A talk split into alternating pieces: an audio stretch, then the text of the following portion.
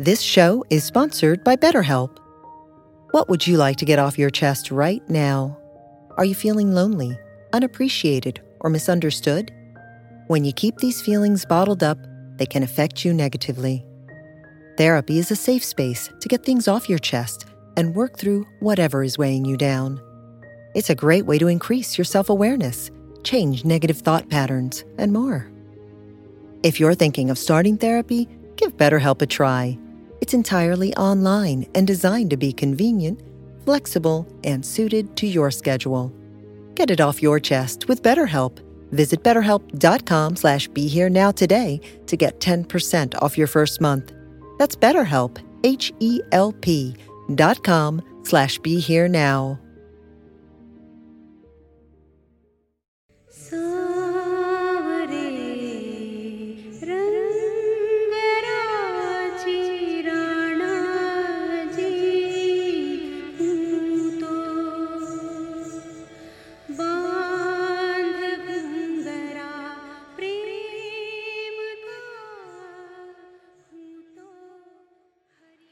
Hello, and welcome to the Shakti Hour, a podcast on Ram Dass's Be Here Now network.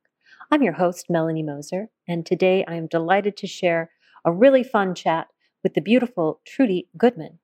You'll have to indulge me here. There's a bunch of ambient sound on this recording as uh, there was a difficulty with the internet, and I really wanted to talk to Trudy right away. And so we just went for it. And uh, I think that the energy, the vibe, the content, the feeling is strong enough to override any uh, audio distractions. I really, really liked talking with her, and I'm super happy to have been uh, connected with her through the Ram Dass satsang and to uh, look forward to getting to spend some time with her in person and participate, hopefully, with InsightLA and some other things that uh, she's got going on up at Spirit Rock uh, over the, the summer. Please do remember to subscribe to the Shakti Hour on iTunes and leave us a rating and review. You can follow along at BeHereNowNetwork.com, Shakti Hour on Twitter, and the Shakti Hour podcast on Instagram. I'm going to go be going back to the Shakti Sacred Music series in the coming months, so stay tuned for that. You can catch up on those episodes at shaktisacredmusic.com. And you can also follow along at Patreon slash Shakti Hour if you want to catch some unedited conversations from that series, along with additional reflections from me and special meditation offerings. Thank you so much for listening to the Shakti Hour. And uh, here we are now with Trudy Goodman. So I'm here today with the beautiful Trudy Goodman. And uh, Trudy and I are just meeting over the internet for the first time.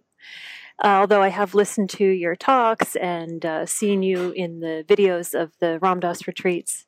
So, what I'd like to start with you today, actually, is the word Dharma. I would just love to hear for two reasons. I'd love to hear your your reflections as a teacher on the word dharma. But then also I'd love to hear kind of how your dharma has unfolded and how you've come to the seat of teacher today. So it's a two-part kind of question for you. Uh, yeah. Uh, yeah what what I'm just curious for you, what is it about the general question about Dharma that you're really interested in? Because it's a pretty big question. Yeah, you know, it really is a big question, and and I think I think I just have been, you know, a little skeptical of the the secret or the, the this desire for purpose people wanting their purpose and having to have this you know uh, capital letters you know next to their name and this is what i do and um, and this is who i am and this is what i'm here for. And and so i've just been kind of and so there's that aspect of it right? There's the the personal purpose kind of the oprah winfrey angle right?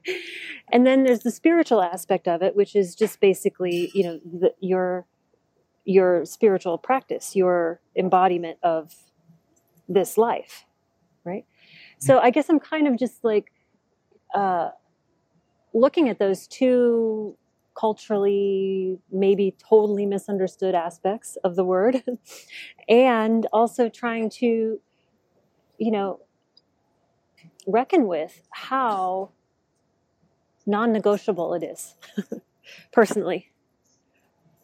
Okay okay. Let's see.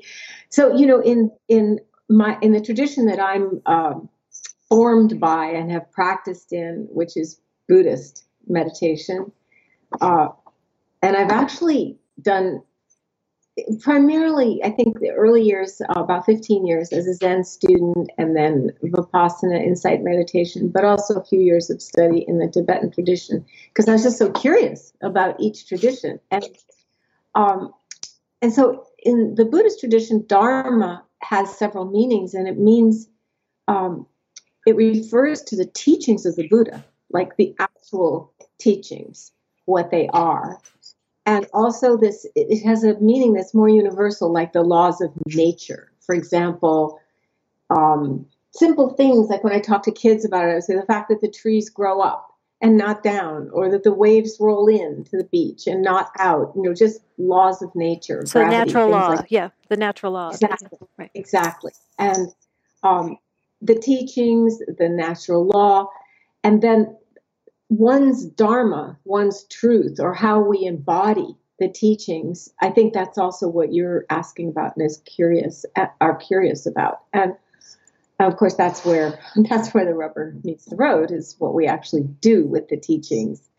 And um, what I love, I mean, when I I love the word practice, which I don't know if that word gets used as much um, in other uh, spiritual contexts or or religions, but I love the word practice because maybe because I was a psychotherapist and we talked about our therapy practice and it had a similar meaning in terms of developing skills and knowledge and studying and trying to become the best therapist that we could be, really master um, our our craft, our profession, and um, and there isn't really. I mean, of course, that's an endless that can be endlessly refined.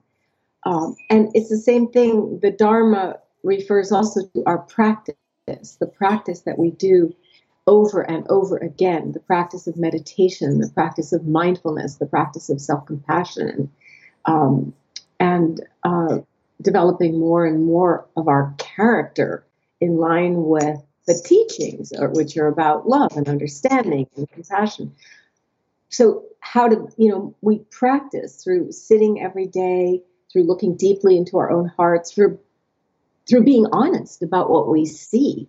And sometimes i think that's the definition of mindfulness that i like the best is just a kind of clarity or honesty. Right and so yeah so this is all this is great and i know there's more coming but i, I just want to get pick up your word of practice that you're highlighting and just and i think that that's maybe where personally or culturally even this idea of purpose versus dharma or kind of is capital capital become capitalistic become part of capitalism versus you're talking about we practice the dharma meaning we practice cultivating these characteristics within ourselves yes. correct. Yes. That then that then we take to our purpose, our path, our or our, our other world. practice, our world. Yeah. Our world of relationships, our work, our everything that we do, hopefully, you know, hopefully we're kind kinder to people and um, you know, I was teaching recently with a dear friend who's a Tibetan Buddhist, uh, Rinpoche, and and he was talking about all the years and years of practice that he did. And he, he said, um, and I, in some ways, I was missing the point. I mean, he started when he was 12 years old, so his understanding has evolved. But he said, in some ways, I was missing the point, which was just to be kinder, just to see, you know, is this making me kinder?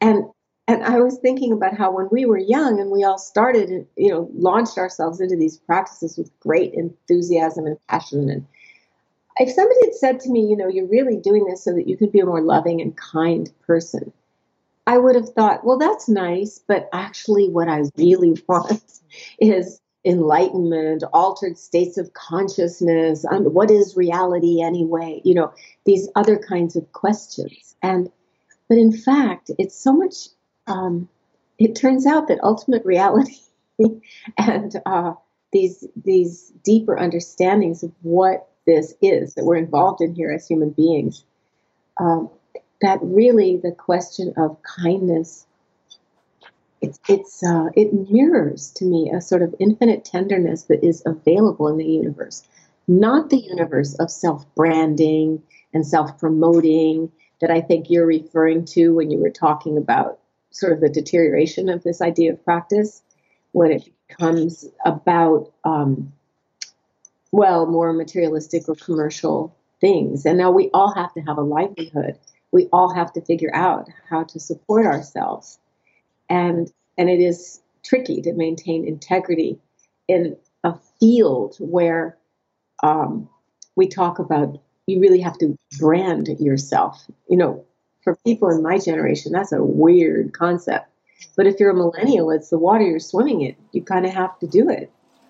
Do right, and so this and so this this is the this is the value of practice. I, I there was a little clip on Instagram. Speaking of branding, and uh, with uh, Dolly Parton talking, you know, and she was saying in her way about, you know, whatever your dreams are, you have to put every, she said, every limb, every thought, every, every, you had put your whole self into the practice of creating your your dreams, basically. Right. And and so, the, whatever you're practicing, and then as you were saying that practicing, I was reflecting on this past little section of my life where I was practicing, quote unquote, some old conditioned behaviors that were really creating pain, you know, that were really creating problems. We've all, yeah, we've all been there. and I was practicing them and practicing them and practicing them, and and um, and and trying and it felt almost felt divided felt like a two different beings like a mechanical being that had practiced for so many years doing these things and then really trying to effort into the what i was believing was my dharma this makes any sense so at this point personally the the old practice overrode the the new practice and so this is where I think now that we're talking this through, I'm understanding more now that I've seen that happen clearly. I was awake enough to see it happen. Now I see how consequential, how essential practicing the Dharma, practicing your Dharma is in order to to live well in the world. So let's go let's go back and um, just tell me a little bit how you got got here. You started to say that you were looking when when you first got into this you were looking for uh, altered states of consciousness and enlightenment and all these different things. What, what what brought you into a spiritual practice to begin with I think what brought me into it to begin with was just sort of what you were describing um, when the whole thing froze, when we were talking about how you found yourself practicing um, behaviors or ways of being that didn't bring you happiness. In fact, they were actually causing pain.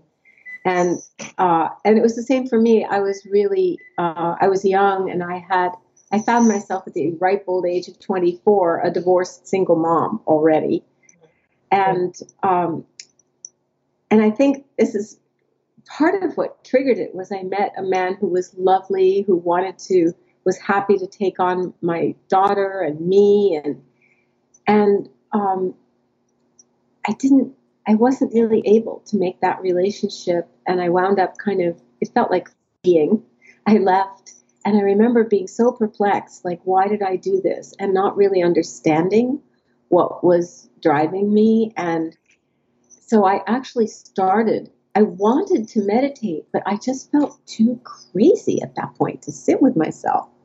So I started psychotherapy.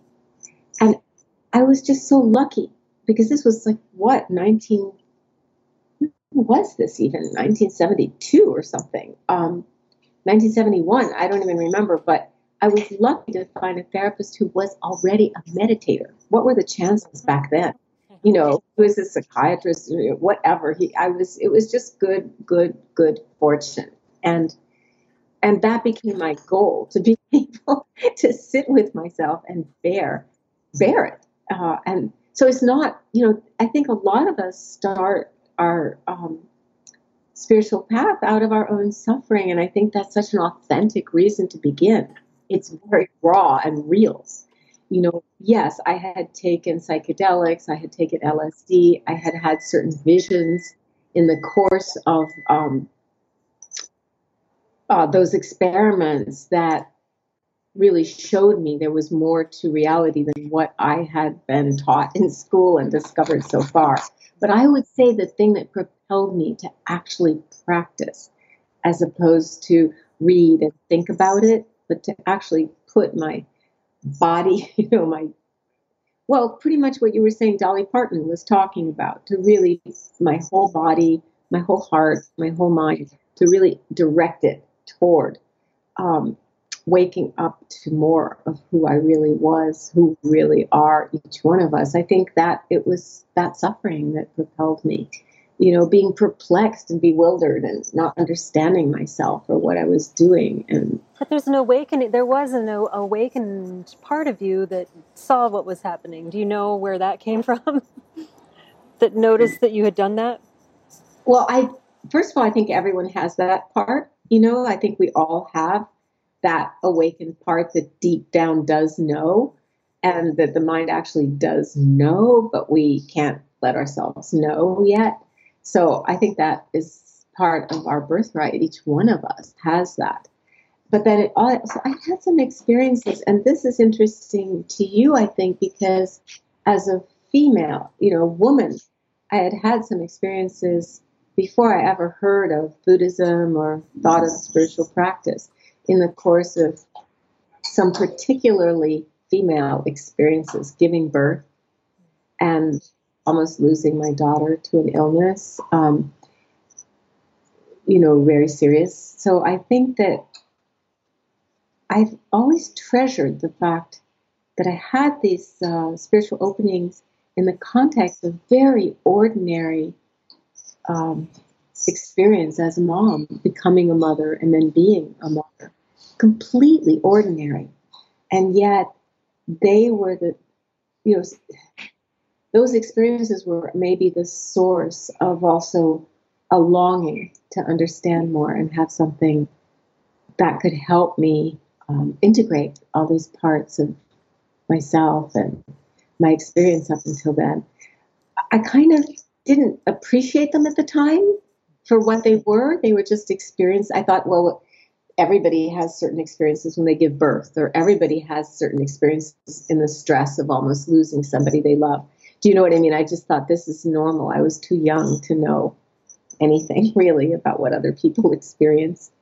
Um, but I love the fact that uh, it, it, it has given me the trust that everybody can experience um, different kinds of opening or awakening.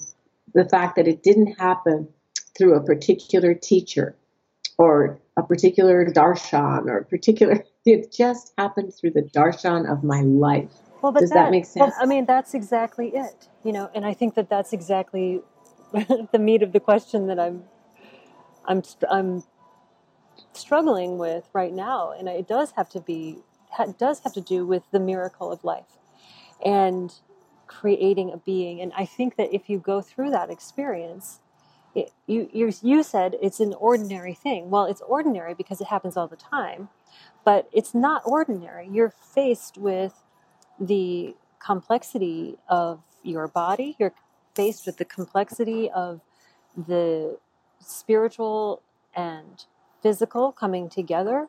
You're faced with an undeniable and unbeatable love that clouds your vision to try to see the being that's in front of you as a mother, right?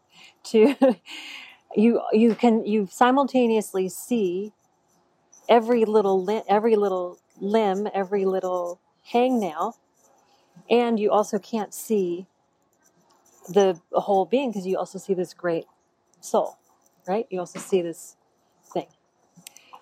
So, in a way, I think that that's part of why it's such a um, a joke to consider that it's ordinary in a way, um, because uh, it, it's you know um, there's a, I have this book on Tibetan parenting, and I don't know I don't know how accurate it is. You know, I got it off Amazon.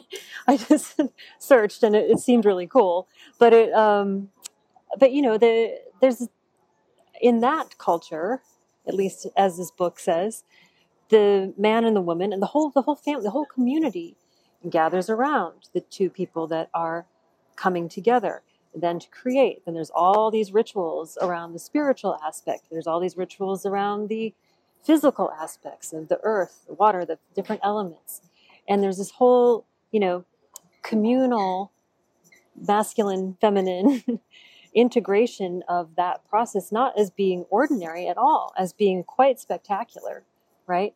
To and precarious even in how this soul sure. enters into the the the realm.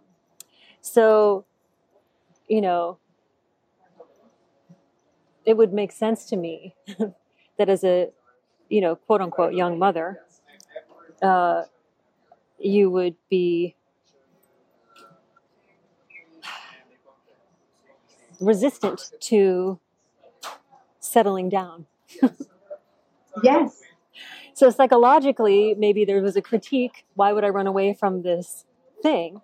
But it makes absolute sense if you're not guided into that process through you know when i look when i read this book you know it's so so many elements so many people so much wisdom so many generations holding a person as they go into that experience.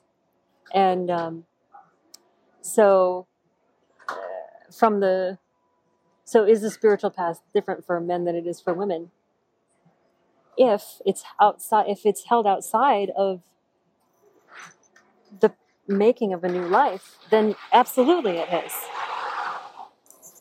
Yeah, and I think that's part of what you're drawing attention to, and, yeah. and me too, it, which is that um, spiritual life doesn't have to take place in the temple, in the synagogue, in the church, in the ashram, in the, you know, and, and our relationship to spirit or God or whatever we want to call it, our relationship to that um, doesn't have to be, we don't need an intermediary in the form of a, often male, at least it used to be, rabbi, priest, minister. Um, you know, we don't need, we can go direct and have our own experience of the sacred and that which is holy. And I think the other thing you're saying that is so true is that, yes, it's ordinary because it's commonplace, but that if we look deeply, nothing is ordinary. I mean, giving birth is magical and miraculous, of course, the way new life comes in and, and new life leaves. But at the same time, if we look at, I mean, at one point I picked up my cup and took a sip of water. What what is water? Where does it come from? What where does it come from? You know, I mean, we're having a rainy day here in Northern California. Um, science can describe these phenomena, but they are still miraculous The fact that we live and move and have our being and can love and this is what is this you know you're right nothing nothing is ordinary and in zen there's a saying ordinary mind is the way but it's really talking about the extraordinary ordinary the ordinary you know can see the sacred in everything Right. Yeah. So tell me then about how you navigated through these different teachings and teachers to come to where you are now. So you you you had this kind of psychological awakening around this shift in your personal life. But then I also had had some spiritual awakening in terms of what I went through um, when I gave birth and what I went through when my daughter was dying in the hospital. And I think those are important because those were glimpses that happened really because out of suffering. I began to see, for example, when she was very ill and and she coded and all the doctors came running and the nurses and they were you know she was two years old this tiny little body in a hospital bed and they were all working on her. And i told this story because it was so um, it was a real opening where i suddenly the room you know nothing had changed except everything changed and i really saw i had the feeling that i was seeing god and that the people who were working on that little body it, that God was not separate from this activity of compassion, trying to save a life, that God was not located somewhere else, whether it's up in the sky or down in the earth or, you know, wherever we might have a story about where the sacred lives. It became so clear to me that it's right here, right now, in the activity of love and compassion. And having seen that, I think I think that that carried me through um, a lot of the practices that in some ways might have seemed sort of alien to me as a young woman, like making prostrations to some Asian man who was my meditation teacher. I was a feminist. I thought, what am I doing? You know, putting my forehead on the floor to this guy. But I, you know, I had some deep trust that uh, I was going to learn something that was not available to me in my own culture, at least not to me. Um, you know, my I was born Jewish, but I wasn't raised observant, and you had to learn Hebrew, and that was a big obstacle for me. It wasn't uh, immediately accessible to me, but somehow, you know, you asked what carried me through, and I don't really know, except that I was willing to trust the unknown, and I wanted to learn, and I wanted to explore. And so that not knowing helped me transform my understanding of the things that were just hard that happened in my life that, you know, having divorce, having, I mean, just the things that happen to us, right, in the course of a life, they help me understand that these things really were and are karmic purifications when we're doing spiritual practice. That they actually help us see more clearly where we need to grow and what's getting in the way.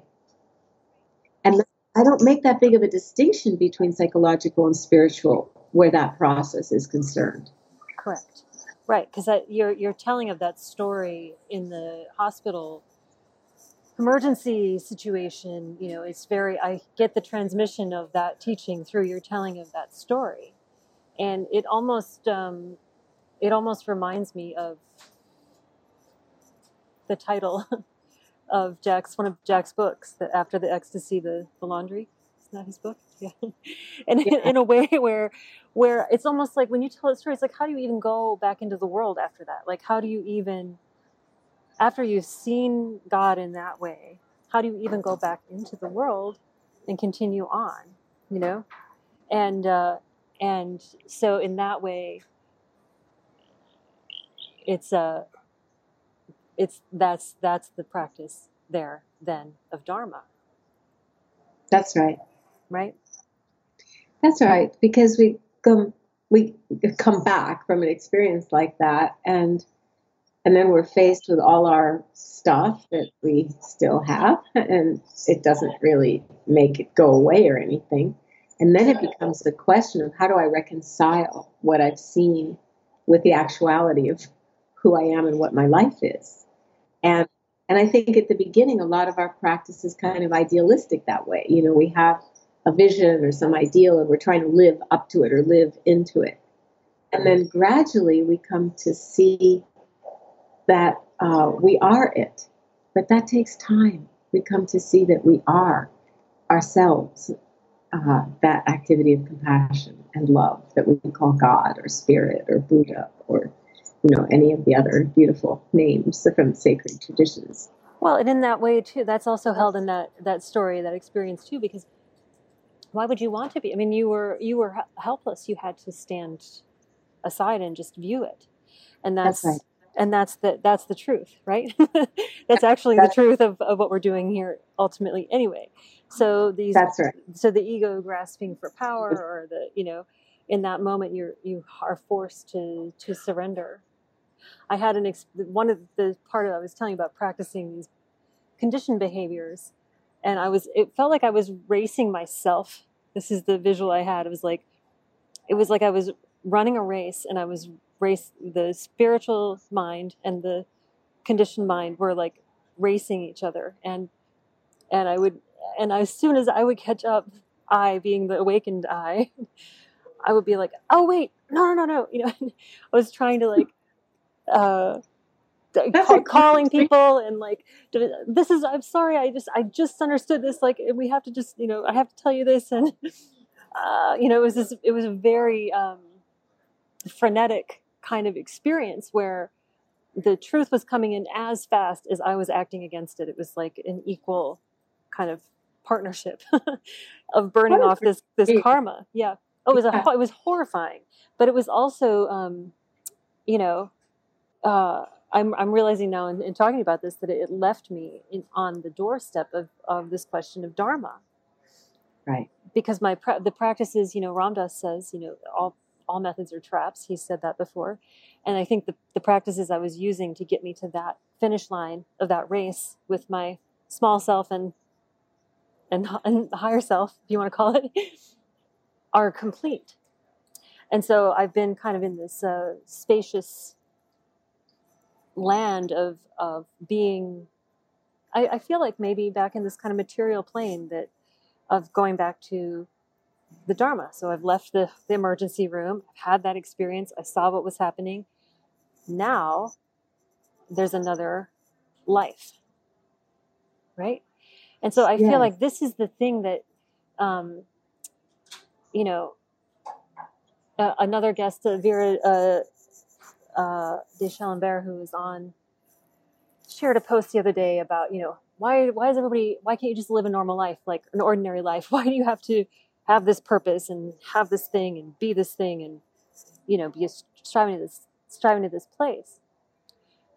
And it's true. Just pra- doing your practice, yeah, cultivating these characteristics of being more kind, compassionate, loving, present human being is yeah. enough.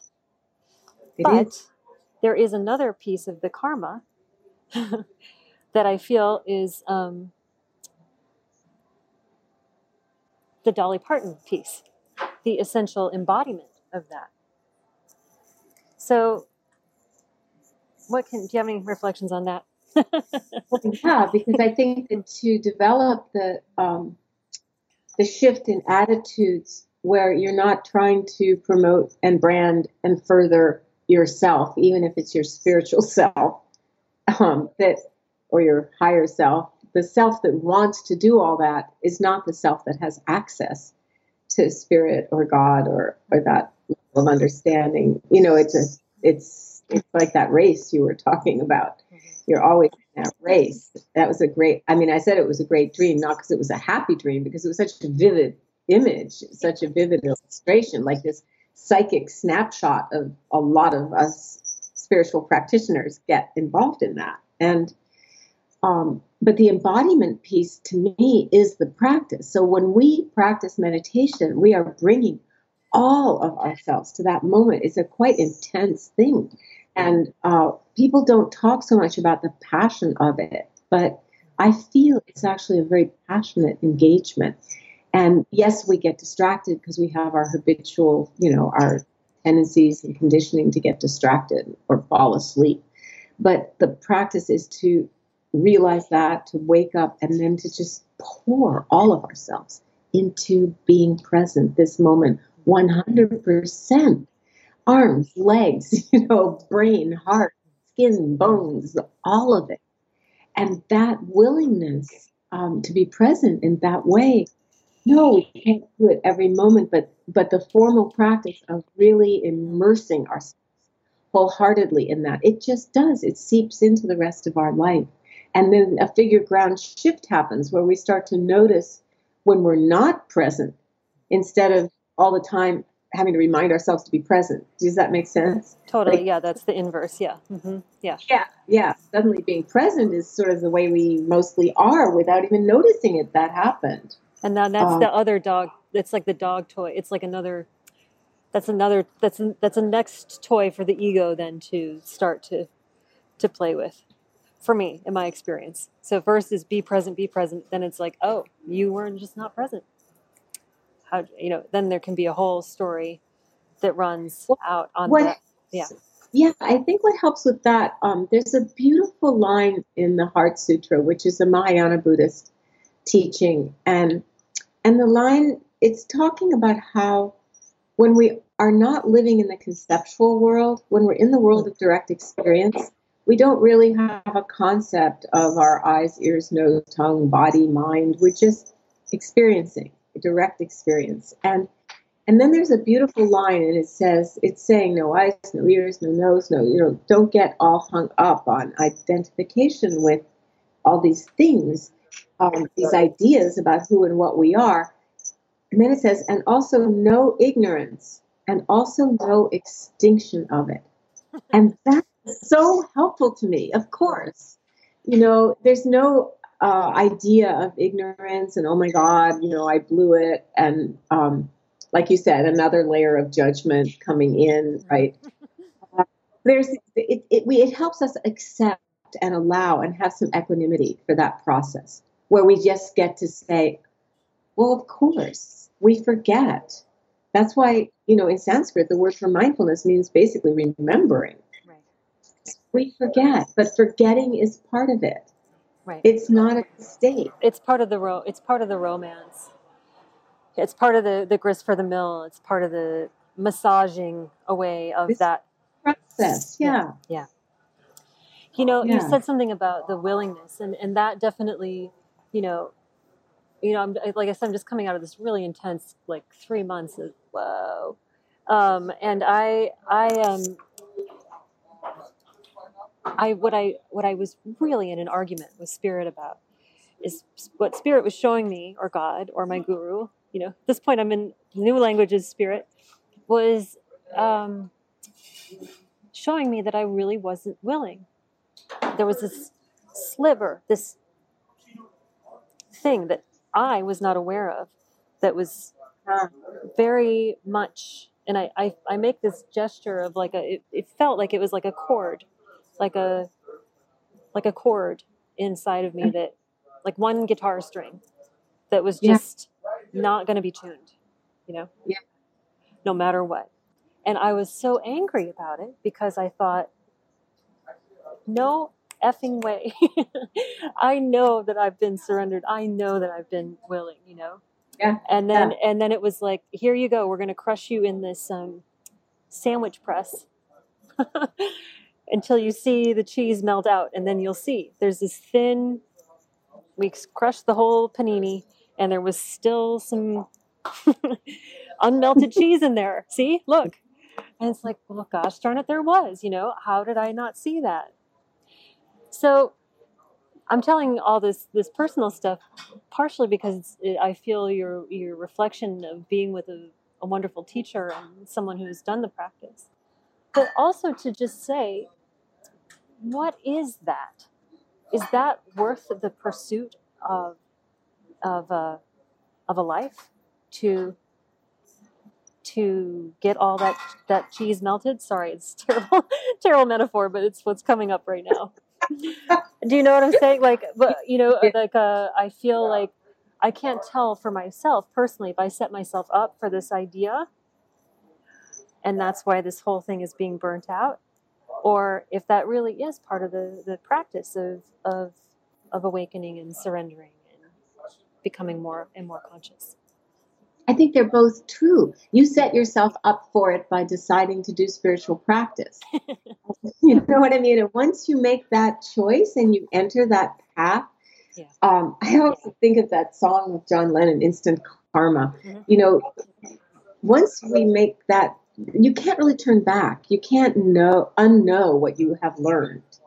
And so there's really nowhere to go except keep going forward that way. And yes, I do think it's about melting our cheese. sorry, I'm sorry. You know, I'll think it. I'll think it through. We'll, we'll come up with something different. For one thing, it's delicious. You know, we want to have a delicious life, right? Yeah. We want to have a life of happiness and joy. Um, that's really important. And for and and the, the uncooked cheese is generally not you know, the things that aren't digested in us are are the things that generally are not the things that make us happy and joyful, right? They're often the things that occlude our clarity or interfere with our ability to just enjoy life. You know, like right now, for example, in my life, this is a very blessed time. Knock on wood, everyone in the family is, you know, touch wood, they're all healthy. Um, you know, it's it's just a good time, and I know it can't last, but it makes it even more precious that it is a good time. But then that knowledge of impermanence can also kind of tip into a sort of anxiety um, that I think all the women in my family work with in one way or another. It's like waiting for the other shoe to drop. Oh, I'm happy now, but oh my God, um, what's going to happen? Something. Do you know what I mean? That just that uh, uh, uh, uh, uh, kind of. So just being able to rest and relax in whatever is happening and the goodness of that is also really important. And I mean, the Buddha also said, like, don't just look at all the mountains ahead of you that you still have to climb, you know, all that uncooked cheese. Uh, he said, turn around and look at the way you've come. Yeah. You know, the gooey, yummy, melted, or the mountains we've already climbed. Like, really appreciate what we've done too, not from a place of conceit, but just of acknowledging and respecting the efforts that we've made and the insights that have been given to us and the grace of being involved in this process in the first place. Yeah. See, and that's such a maternal, a maternal, you know, way of of encouragement, and and and I think I had a conversation recently with a with a a Christian pastor actually who was we were talking about you know Jesus as this figure uh, that was very very maternal was very nurturing was very yeah. wasn't this masculine feminine kind of thing and that and that's kind of actually kind of contemporary idea that these things are so um, polarizing. But um but so then the buddha is saying the same thing. Let's let's look you know look and see what what what you've done. Good job. You know you got five a's and one b and that's good. You know keep going you know but i do think that the um but to your point of impermanence and this being a good time in your life now which i'm i'm so happy for you to be in that moment is that these these moments of intensities of these sque- squeezings out these intense races yes. are not constant that they really are right. there in these in these kind of moments to give us i mean this is what all the memes would tell you right that whatever is happening is for your growth and this ending is this beginning and da da da da da which it truly is if you're willing to take this nurturing perspective you're, you're willing to take this peaceful you know, being at peace, being at rest. I don't know how you describe the opposite of the anxiety of the shoe will drop, but just being with what is in that relaxing. space, relaxing exactly. into that yeah. moment. Then there is then there is some space to um, kind of let the the rest of the water run off. Um, and a lot of it is about trust. You know, it's very hard when we're in the squeeze.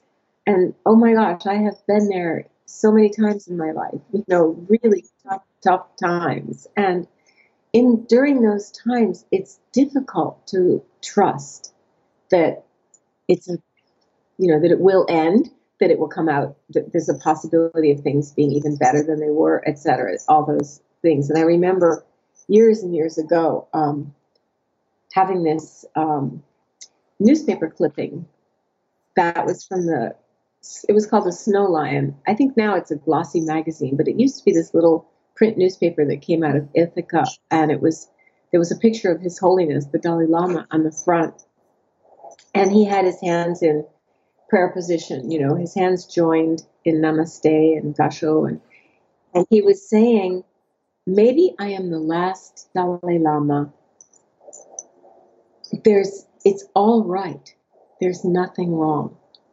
And I remember thinking, what? How can you say that? You're, there's a genocide of your people going on. You, you, this venerable and beautiful tradition may not continue. How can that be all right? And it became kind of a koan for my life. Like, what is, you know, what does he mean by this? And and I remember um, having a breakup, another one, and being sitting in the zendo, you know, tears pouring down my face. I was meditating and just like devastated. And yet, I remember the thought came. It just was an understanding. It's all right. I'm heartbroken, and it's all right because I'm not alone in my heartache. There, I am every human being who's ever had a broken heart. I am, this is what it's like to be a human being who's heartbroken. And I, you know, it's still heartbreaking. I'm still crying. And it's all right, if that makes sense. Both are true. And that's the value of the of the practice, right? Is to come in coming in touch with that stability, that truth, that that it's a trust. that trust yeah developing that trust in in life itself yeah.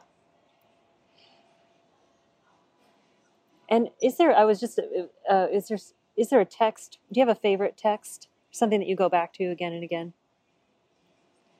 Oh my gosh or something that's uh, really really work uh, working with you right now that you're really digging right now the text that i'm really working with is uh, is my life, and I, by that I mean I'm trying to uh, write, and that's not easy for me. Never has been. That's why you know all my friends have written all these books, and I haven't. Uh, I mean, of course, I was being a mom, and I was having um, lot of very understandable distractions, but but the reality is that it's just not easy for me, and so I'm not really answering your original question, except that it can be an answer for everybody too. I'm really looking at my life in a different way with hindsight, with the perspective, you know, the 2020 vision of, of looking back and being able to see, oh, just as you were describing about your recent insights, that, oh my gosh, yes, that really did lead to this. I couldn't see it at the time but I can see it now. So, sort of like reading the story of my life with the understanding that I have today and really seeing how much that trust that I didn't always have, but how much it would have been warranted could I have had it all along. Does, does that make sense? Yes. Really understanding yes. the lessons of the lessons of this life. And I'm older too, so it feels like a time to take stock and integrate all of what it's been. Um, you know, it's almost like people have in a long meditation retreat, they do a kind of life review process. Right. Or maybe people at the end of their lives, which I don't think this is, but we never know. Um, you know, well, you so, know, there's something about the wor- the word and putting and putting things into that form. Like, and so I, appreciate you saying when I asked you what your favorite text was, being your own words and your own your own writing of it, because, um, in a way, that's you know very feminine. um, yes, it is. Yeah, it it is. It's yes. real, the real raw stuff of our life. Yeah. And Absolutely. Um, yeah, absolutely. And looking at um, our whole life, we've been conditioned to learn about the words and experiences of others. Like you, you know, oh, I've been reading this book or this text of this wise person. But how about the way that we have come and the wisdom that arises from our own practice? Um, you know, really that's what I more and more want to study for now. Yeah, that's wonderful. I can't wait to get to study it, to read it when when it's come through you. And um, and uh, I I had a through this process. I, I often I do a lot of uh, intuitive book shopping. so uh-huh. I uh-huh. I was uh, I was led to two different books during this period. One was Milarepa's uh, 100,000 Songs, or 100,000 Songs, whatever it is. And, uh, and so, and have been reading that as if it was written for me in this time. And then I and, and, then this book of uh, Inanna, the story of Inanna, and um, oh, that story meant so much to me when I got divorced. When I went through that, oh my god! I mean, it's just profound. So, so you know, so the the teacher, um, so it's almost as if that was given to me it, it was a given it was a gift for me in a time when i wasn't able to write my own words when i didn't have the space to reflect and have that hindsight that's that yeah the space the spaciousness the presence those were those were presented to me and i just think that that you know i think I, I want people to trust that more you know and i know that that my teacher Ram Dass encourages people to do that encourages them to listen and to practice listening. And, but then, okay, circling around, and I know we have to end soon, but this comes back oh, to. Okay. Trust is wonderful for that. Right. He's very much trust your path. So, yep. But now, in the pra- for the practice of Dharma, you have, you know, what is your experience in working with people who play the spiritual field. I don't know what my neighbor's dog is having a freak out. sorry. Um, I I guess I feel like a lot of my work is about helping people connect with and have access to their own power, the power of love in their own hearts, and the power um, to imagine a life that can be theirs. And so, because everybody has this possibility, but we people helped me find it in myself. I do that all by myself, you know, and I think we need each other to see like I can see qualities about you that you when you look in the mirror don't see. Um, we need each other for that. So in my work with people, I mean, there's no one size fits all. You know, everybody's wired differently. And that's part of what I love about working with people is the kind the intimacy beginning to discover, you know, how it is for you or how you know what will resonate with you, what will give you more access to your own beauty and um, uh, wisdom and power of love. Right. So it is really individual I guess I have a, and I appreciate that so much. And uh, uh, I guess I have some sort of fantasy or desire to, maybe it's to have something that is just a fail safe that just never changes in terms of a, a spiritual practice. And at least over the last I say I started in earnest 10 years ago but I've always been oh. a seeker, if you will. Yeah. And but just in the last say 10 years of earnest practice, you know, that has shifted probably three or four times. And now I'm finding myself in another place where I'm looking for a different practice. And I'm just uh just getting your reflections on that. Like in terms of uh, I think yeah. practice that really is one that that you can thread through everything and that is fail safe and it's what you're asking about. It's your teacher's practice of loving awareness. It's Ram Dass, our teacher, yeah. all of us. You know, when he teaches that meditation where he just puts his hand on his heart and says, I am loving awareness. I am loving awareness. And he's suggesting that we use it almost like a mantra of a, or a blessing, a reminder that who I am, I can identify with something much bigger than the usual narratives about who I am that I get caught in, right? And so I would say that is fail safe. Loving awareness is always a place for us to turn and can always transform our experience. Maybe not, you know, instantly when we want it to happen, but if we stay with it, and this is the beauty of practice.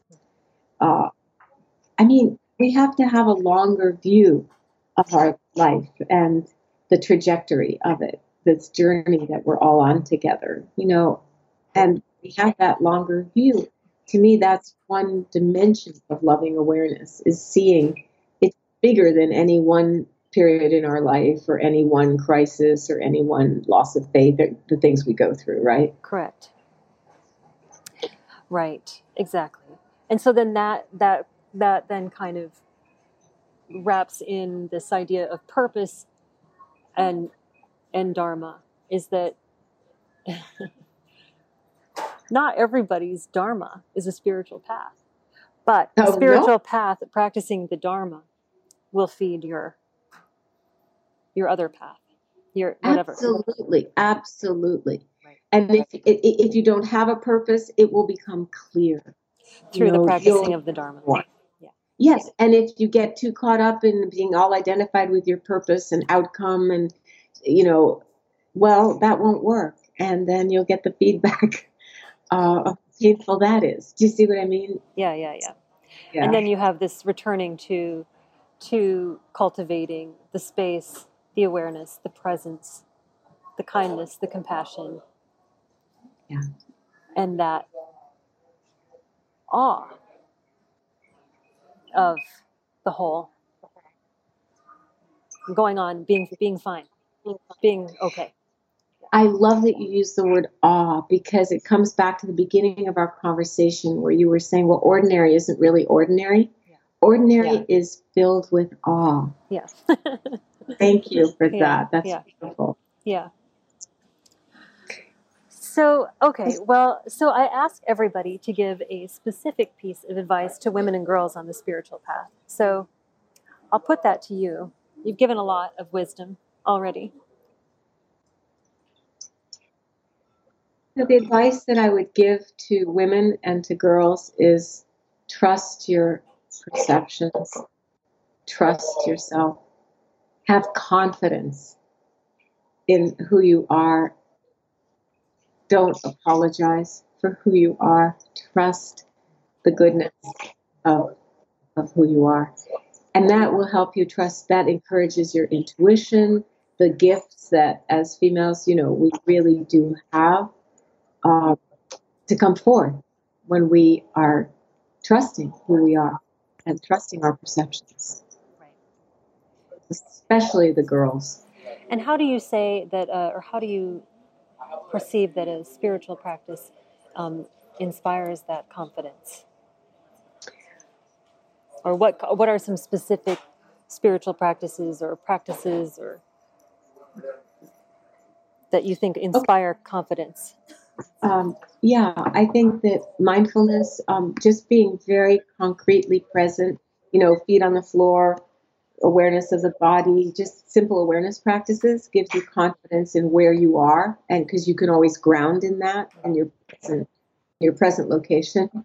Um, I also think that being aware of the messages, girls being aware of the messages that they're getting from the culture that start to not match who they feel they are inside.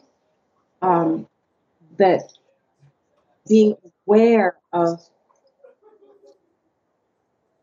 say, the spiritual ideals or aspirations versus what the culture, which is so immersed in total materialism and consumerism, is telling us.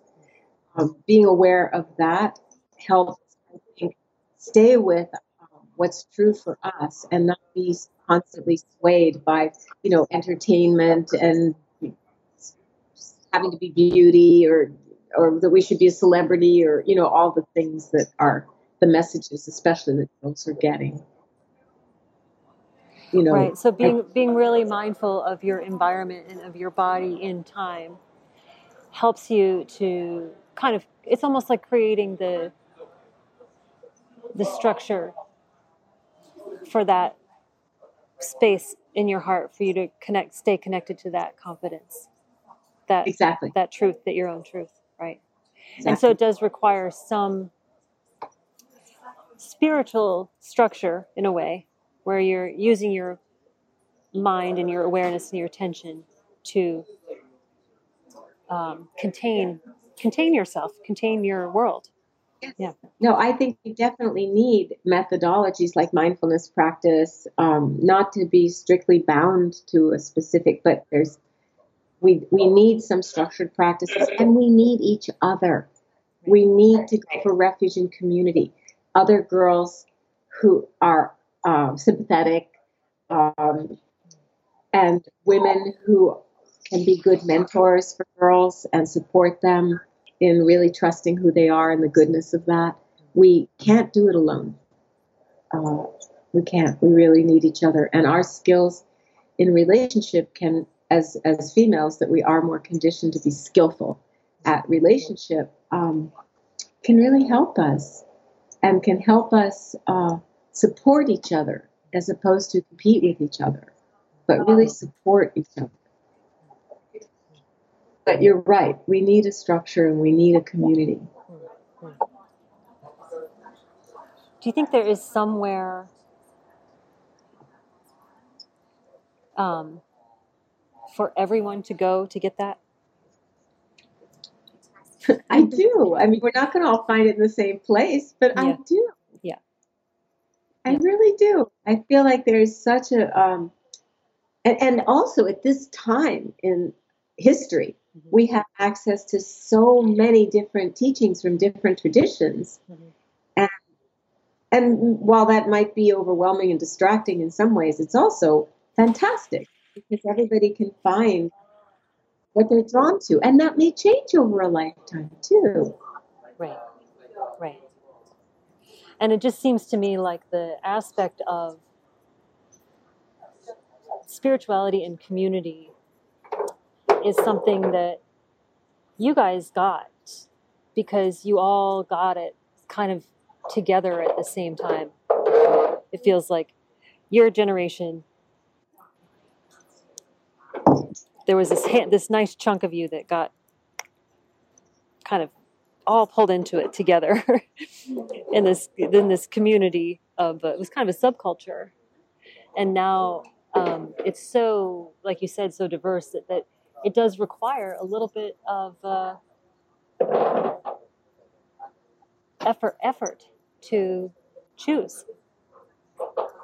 Yeah, you know, we also have each other and the wisdom of our experience that we can share. You know, I this worked for me. You might try it. That kind of feeling, and and you know, you it didn't feel that way at the time. I can see that it looks like that when you look back at our time, yeah but it didn't feel that way. no I felt very alone and and messed up. I felt totally. you know, right I didn't feel like, oh, I'm being drawn with my cohort into. it didn't feel like. no no it just But looks it's a nice picture it's a nice painted picture of the the summary now for those of you that that stayed together and you know or that found each other and just continued to stay close it, it, it really it looks that way now Yes, and it feels that way now. right yeah right right right so in You that know, yeah But a lot of us are also committed to mentoring and sharing. I mean, we wouldn't be teaching otherwise, you know, and so yeah, there's quite a few, I think, more and more great examples of women, empowered women who really um, care about the next generations and want to share what they've learned. yeah that's beautiful Yeah, that's beautiful. That's wonderful. Well, I really so appreciate this time with you, Trudy, and I think we have more to talk about and, and, and definitely can get into some more specific topics. But I wanted to just meet with you and have a chat, learn a little bit more about you, share you with the Shakti Hour. And, um, and uh, what, what do you have coming up? Do you have any uh, events or classes or workshops coming up? Oh, I just finished a teaching marathon from Mexico to Wisdom 2.0 to retreat with my beloved um, friends Anam Thubten and Norman Fischer. And what I have coming up, um, yes, there are retreats and things in the future. They're all on my website, which is trudygoodman.org um, or insightla.org, which is our nonprofit that I founded in Los Angeles. But in the next month, what I have coming up is the ability to. Uh, I've stepped back from teaching for a month, and I'm going to try to write. So wish me luck. Wish you great, great luck and and so much ease of uh, reading your favorite text over the next few weeks. And uh, Although it sounds completely, completely narcissistic, but I hope you understand. no, it doesn't sound it doesn't sound that way at all. And uh, yeah, I've done. I yeah, I doesn't it all. It sounded very, very smart. I've done this. I'm so excited to have this time, and and um, you know, I guess the other thing is just that I want to acknowledge all the people at Insight LA, the community, the people who've come to join me there for helping to create something that has become a vehicle to do exactly what we're talking about, which is to share our own spiritual practice in different ways through different people um, to see, you know, who who can benefit, who can benefit, and including with veterans and homeless people and you know people experiencing all kinds of really um, pretty terrible life challenges. You know, not just those of us who are reasonably comfortable with our food, clothing, and shelter. You know. Right. So I just want to give a shout out to everybody who's helped make that happen. I'm really proud of who we are today. Fantastic. So everybody check out Insight LA and and Trudy's website to get on board. It's only a month, so by the time yeah, it's spring, it's springtime. There'll be plenty of events, chances to catch you. And uh, so, thank you. Thank you so much. Thanks for having me. Lovely to meet you. Totally.